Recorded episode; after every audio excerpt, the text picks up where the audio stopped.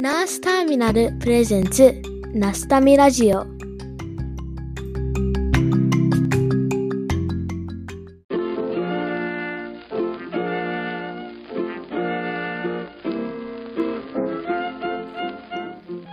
い、私、エミリー。皆さん、お元気かしら ?K& エミリー、前回のエピソード、楽しんでくれたかしら？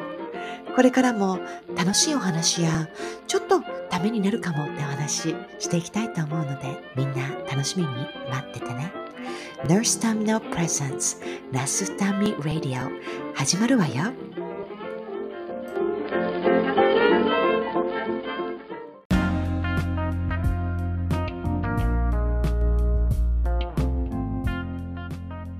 ナースターミナルプレゼンツ、ナスタミラジオ。いやみんな、はじめまして。DJ ケインだ。ケインは日本生まれ、日本育ちなんだが、海外が大好きで海外ドラマを見まくってたら、気づいたらこんな吹き替え版みたいな喋り方になっちまったぜ。なあ、そうだ。みんなの思ってる通り、海外かぶれ者だ。ありがとう。そんなケインがお届けするこのチャンネル、ケインエミリー。このチャンネルでは、アメリカに住む友人、エミリーを真似て、アメリカでの生活、アメリカでの仕事、アメリカでのあれこれを聞いていく、そんなチャンネルだ。みんなもアメリカって興味あるよな。第2回の今回は ICU で出会ったギャングと過ごした暑い夜についてエミリーに教えてもらったぜ。なんだかエキサイティングな内容になる予感がするな。それでは始めよう。Let's get started.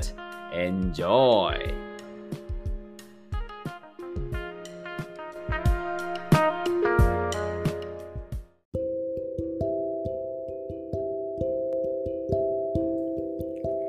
ケインエミリーのエピソードでは、個人情報に考慮してお送りしています。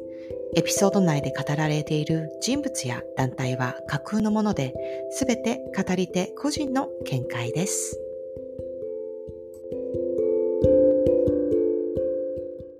あとは、あこの話を聞いてほしいと私は今日思ったのよね、ケインに。なんだない私話してくれ、エミリ 私ね、結構前の話になるんだけど、イケメンのギャングと3日夜を共にした勤務があったのよ。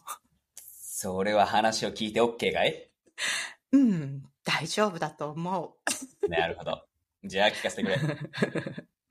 あのね、ギャングの患者ってフロリダでよく見るわけ。で。ギャングって自分たちでは名乗らないんだけど、私、一目見たら、あ、この方、ギャングの方だわって、すぐわかる患者ってたくさんいるわけ。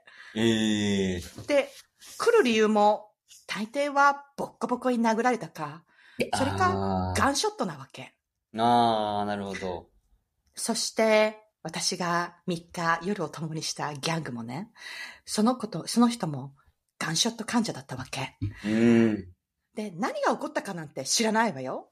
知る必要もないから、私は傷とその患者のバイタルを安定させることにうん一生懸命になるわけ。うなるほど。ん何が起こったかはわからないけど、その人は正面から撃たれてたのよね。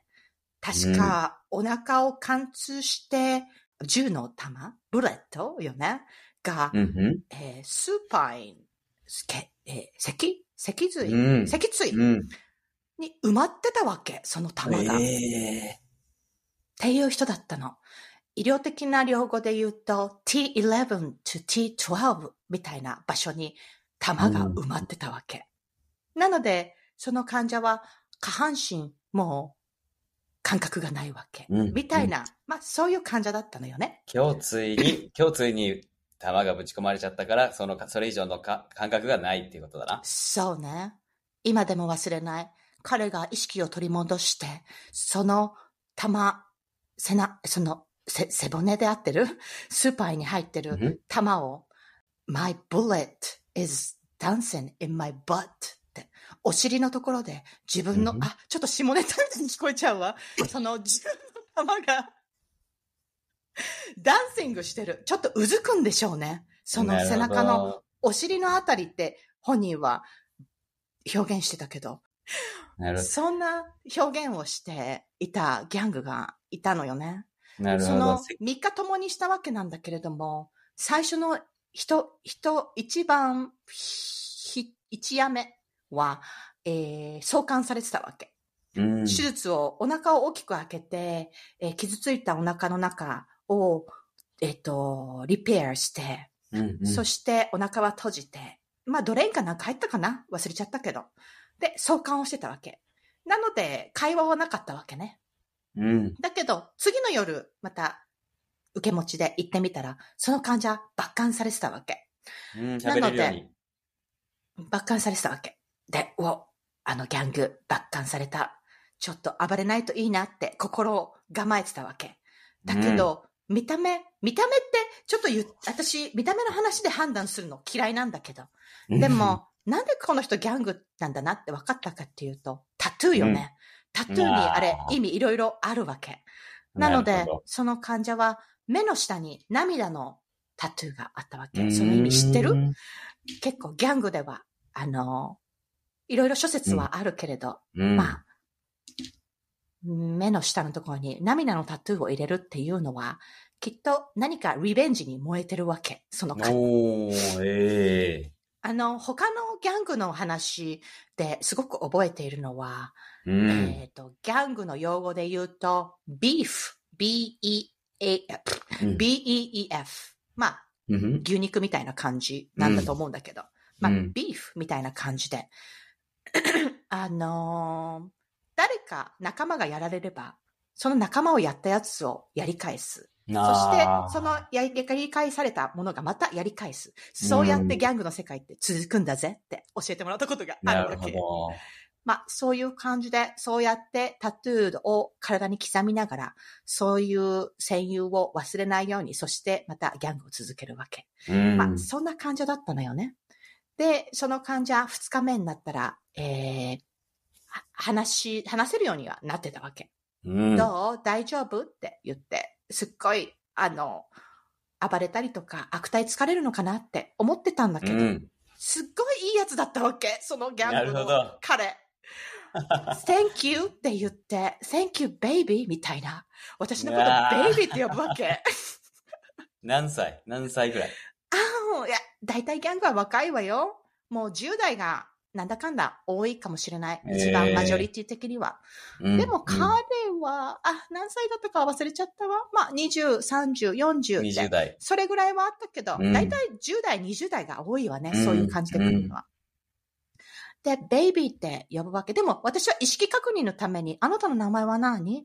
今日のはな、今日は何年か知ってる ?2023 年よ、みたいな。そんな意識確認をするたびに、彼は、ああ、君の名前は何だったっけ？また忘れちゃうよって言うわけ。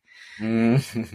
私の名前はエミリーよって答えるんだけど、どうしてもエミリーって名前を忘れちゃうわけ、その彼は。うんで、彼、とっても優しいから、ああ、あなたの、あ、君の名前を忘れちゃうことが僕は嫌だよって言うわけ。うんうん。だから、あの、腕にたくさんタタトゥーが埋まっている彼だったんだけど、ちょっと隙間に私はマジックで、エミってあげたわけ。だ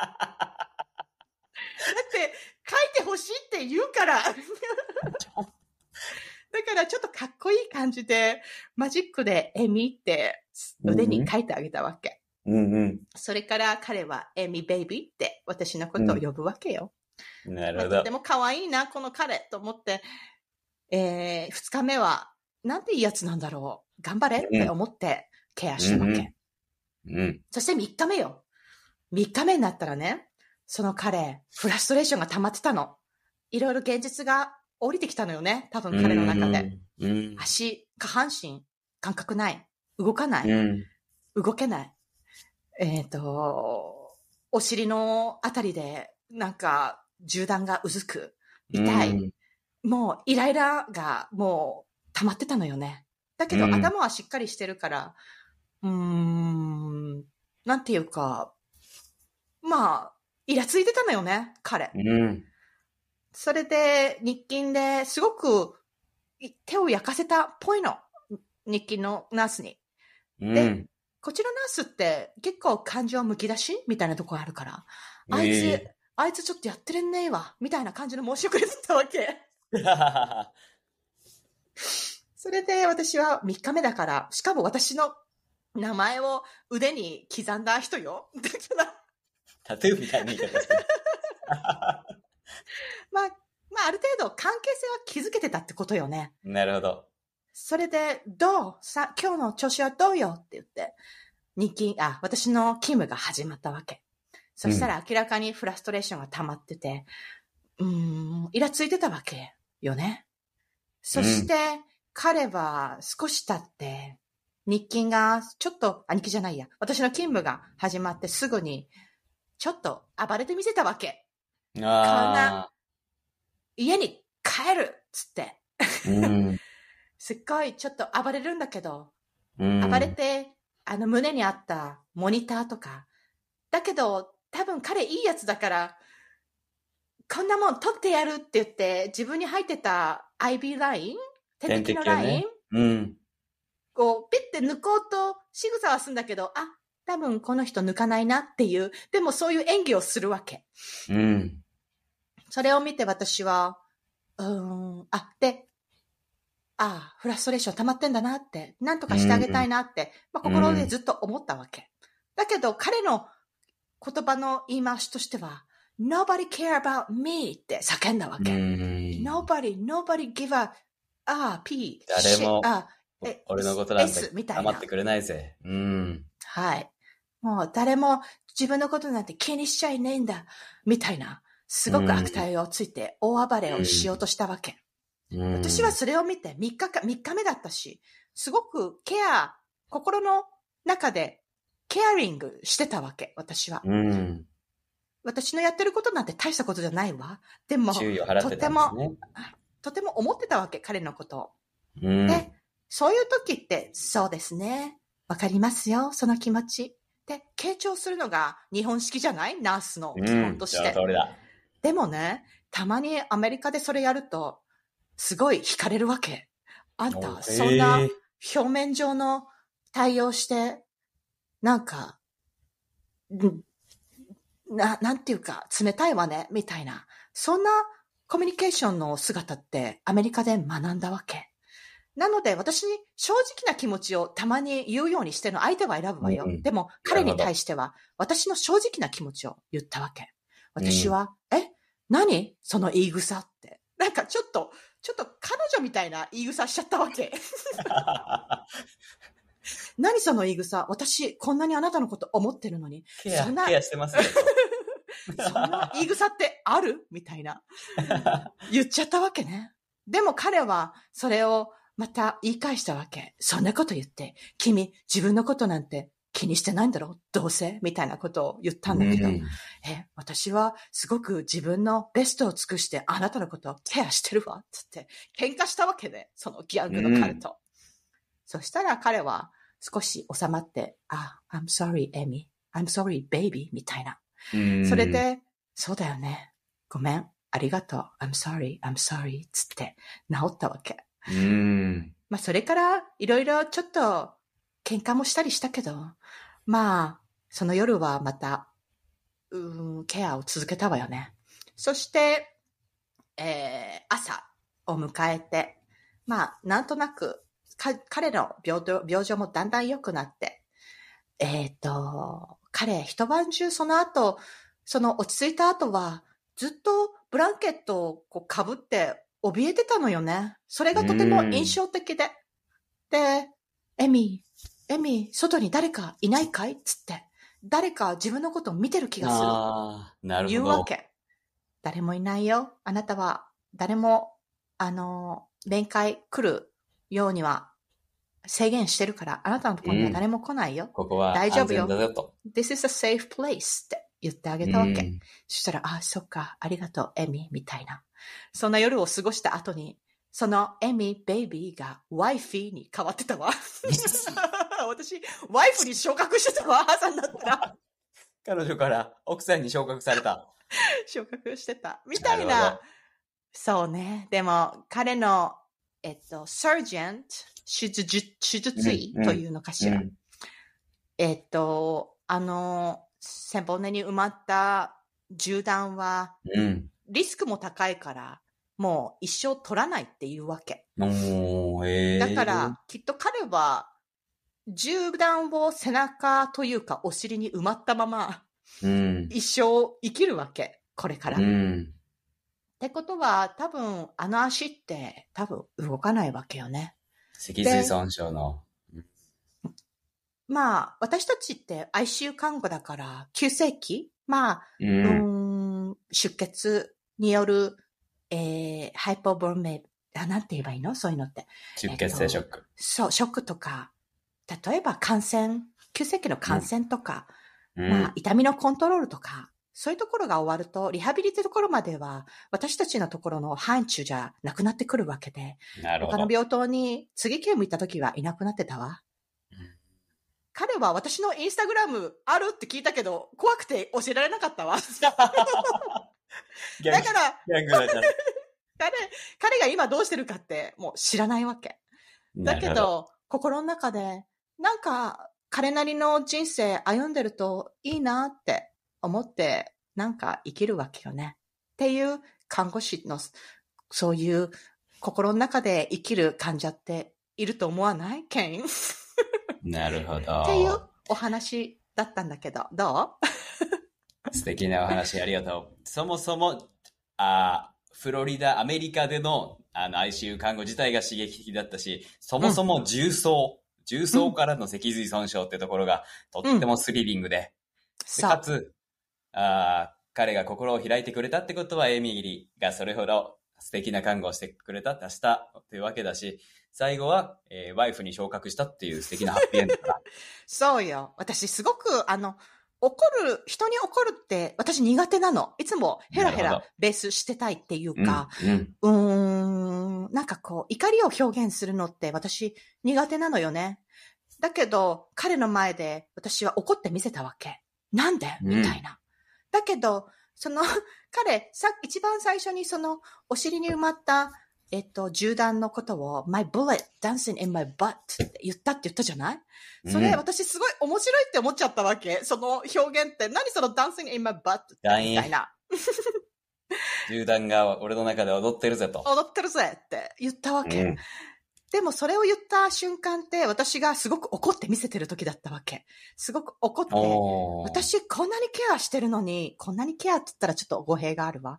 私あなたのことすごく思ってるよ。わ、なんで、えっと、誰も気にしないなんてことを言わないでよって。少なくとも私、この数日、あなたのことを思って、結構頑張って、ベストを尽くしてやってるわよ。なのにな。なんでそんな言い草になるわけ？みたいな。そんなことを言ったその返しが、because my bullet is my, my bullet is dancing in my butt って真剣に言った顔を見て私は吹き出してしまったわけ。なんで私結構真剣にシリアスなトークしてるのになんであなたは私のことを笑かすわけ？みたいな。そこでアイスブレイクっていうのかしら、そこでちょっと打ち解けたのよね。はぐれたんだちょ。っとジョーク言ってる？みたいな。じゃあ、ジョークじゃないし、みたいな。それちょっと受けるわよ、みたいな。それからちょっと、彼もちょっと緊張が解けて、ごめん、エミってなったわけ。その瞬間はすごく笑けたけれど、で、やっぱり今後のことを考えると、とてもシリアスな話なんだけど、うん。だけど、うんちょっと、そんなどうしようもない状況を二人で笑えたみたいな。うん。ううんん。そんな瞬間って私の中でちょっと素敵な瞬間でもあったな、なんて 今思うのよね。なるほど。命の現場だからこそそういった些細なやりとりが笑えるってことだな。そうね。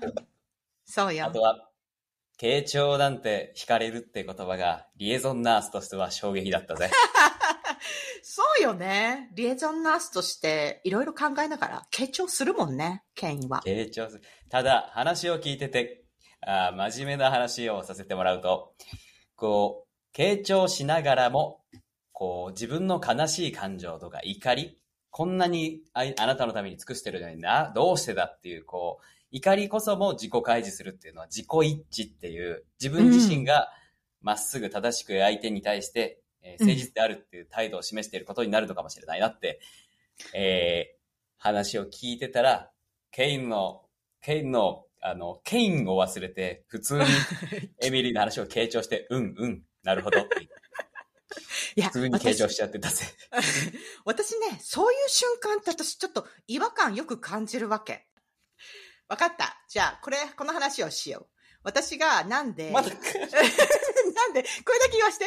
これなんで私が、あの、わかりますって言ったのを、上辺だけの、あんたなんて何にも私のこと考えてないじゃない。ああ、yes, yes, I know, I know って言うわよね。どうせあなたは I know, I know, I, I understand って言うのよねって、朝方か、一人の患者に言われたっていうので、うえーんって思ったっていうエピソードうんいいよね。それはね、うん私ね、アシスタントナースをしてた時の話なの。その時アメリカでは、うん。その患者、それこそ、うすごくナースコールをたくさん押してたわけ。で、まあ、理由は忘れたけど、なんか、こ感情のコントロールがうまくいかなかったんだろうね。痛いだか、なんだか忘れたけど。で、私は、うん、I know, I know. その痛みは分かってるつもりだったから。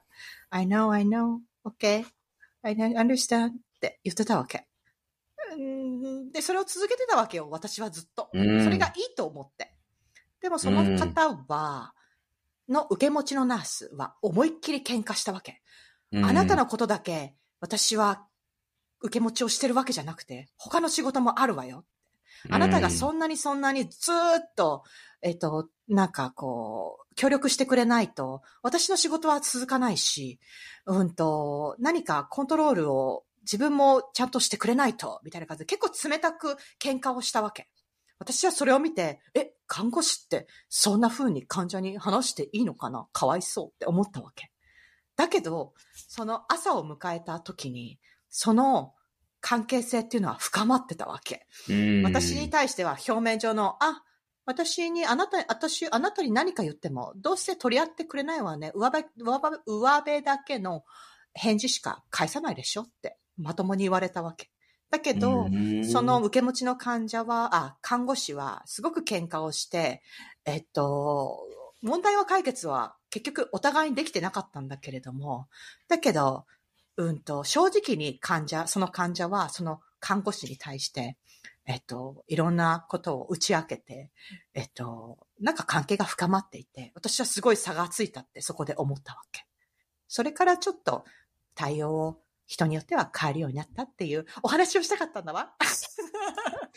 なるほど。日本ではそういうことあるのかしら？なんあか、ーそれって許されることなのかしら？日本って。話を聞いてて思ったのは、自己一致っていう、その自分の感情に誠実であること。こう感じてるぜとか、うん。あー私は時間がないんだとか、うんあなただけを対応してるんじゃないんだという自己開示によって、うんむしろ誠実であるっていうメッセージが伝わったのかもしれないな。うん、なるほどね。だから、日本でいう傾聴をしすぎることも逆に良くないかもしれないっていううん大事なことを今アメリカから教えてもらった気がするぜ。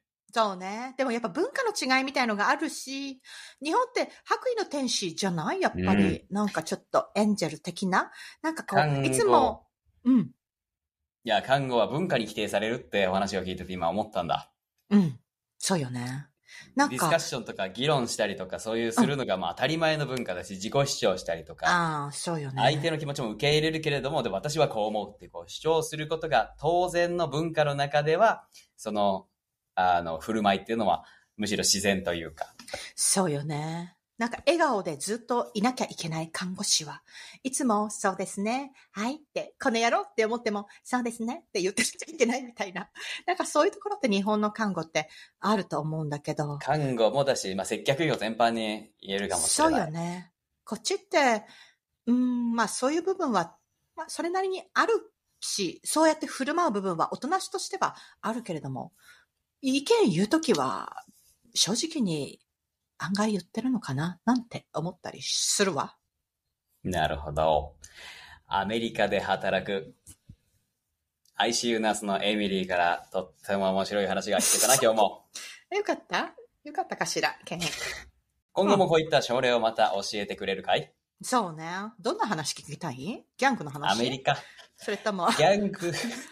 ドクター、イケメンドクターの話聞きたい？ああ、全部聞きたいな。セクシー系のナースの話聞きたい？どっち？おいおいおいおい。それだけで1時間喋れ喋れそうじゃないか。そうよ話を聞きね。たいぜ。どんな話が残ってるかしらね。いや、まあ、ね。この前、き昨日の勤務の話するだけでも、だいぶ違うかなって、今うん話しててちょっと思ったわ。なるほど。うんじゃあ次回もまた、えー、時おぎり番外編ということで、この、いや、このお話はつしていくので、うんまた、えー、キムの面白い話とか、えーうんアメリカの珍しい症例とか、また教えてくれ。エミリー。そうね。私、ケインの日本の ER の話も聞きたいわ。普通に。その時は、ケインじゃなくて普通に中村圭として普通に喋ってしまうけどいいかい？この喋り方は限界があるんだ。あなたが持ち出した企画よ、これ。1時間喋ってるとやっぱね、ちょっとどっかで素が出ちゃう。おお、眩しい。眩しい。サングラスかけてたからね。あーそうね。なるほどね。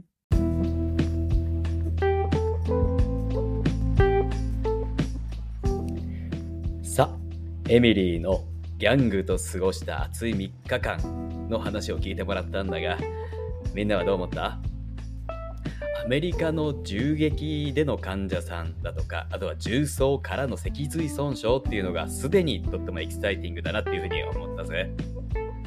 あと、My breath is dancing in my butt. 銃弾が俺のお尻の中で踊ってるぜっていう、この、そう言ってたギャングの彼は、もちろんとっても大変な中にいたと思うんだが、こう、少しずつ、こう、エミリーに心を開いていく様とか、そういうユーモアとかがとってもキュートだったなっていうふうに思ったぜ。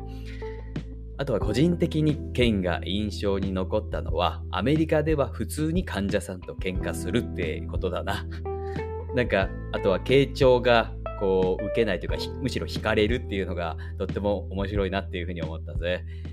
こう私たちがいる日本では、こう共感がこう文化というか感情を表に出しすぎないことが文化とか美徳かもしれないけど、アメリカでは逆に自分の意見を堂々と言うとか主張する、表現するっていうことが文化だから、だからもしかしたらその中ではこう傾聴が時に表面上の対応に見えてしまったりあとは上辺だけの対応っていうふうに見なされてしまうんだなっていうふうにこうとっても考えさせられるきっかけになったような気がするぜ。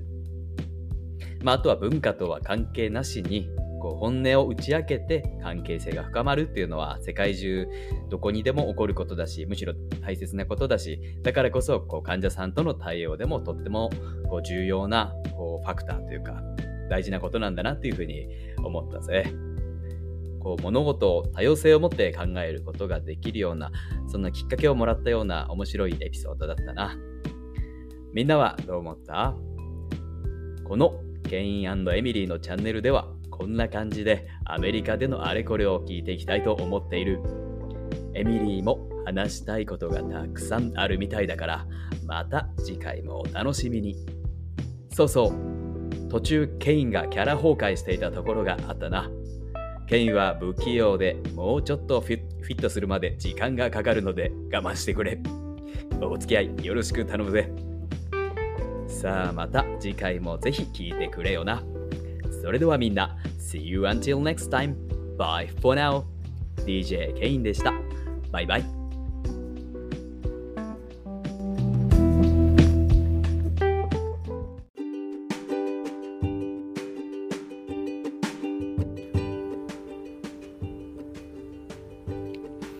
本日のナスタミラジオはここまで。この番組では皆様からのメッセージを募集しています。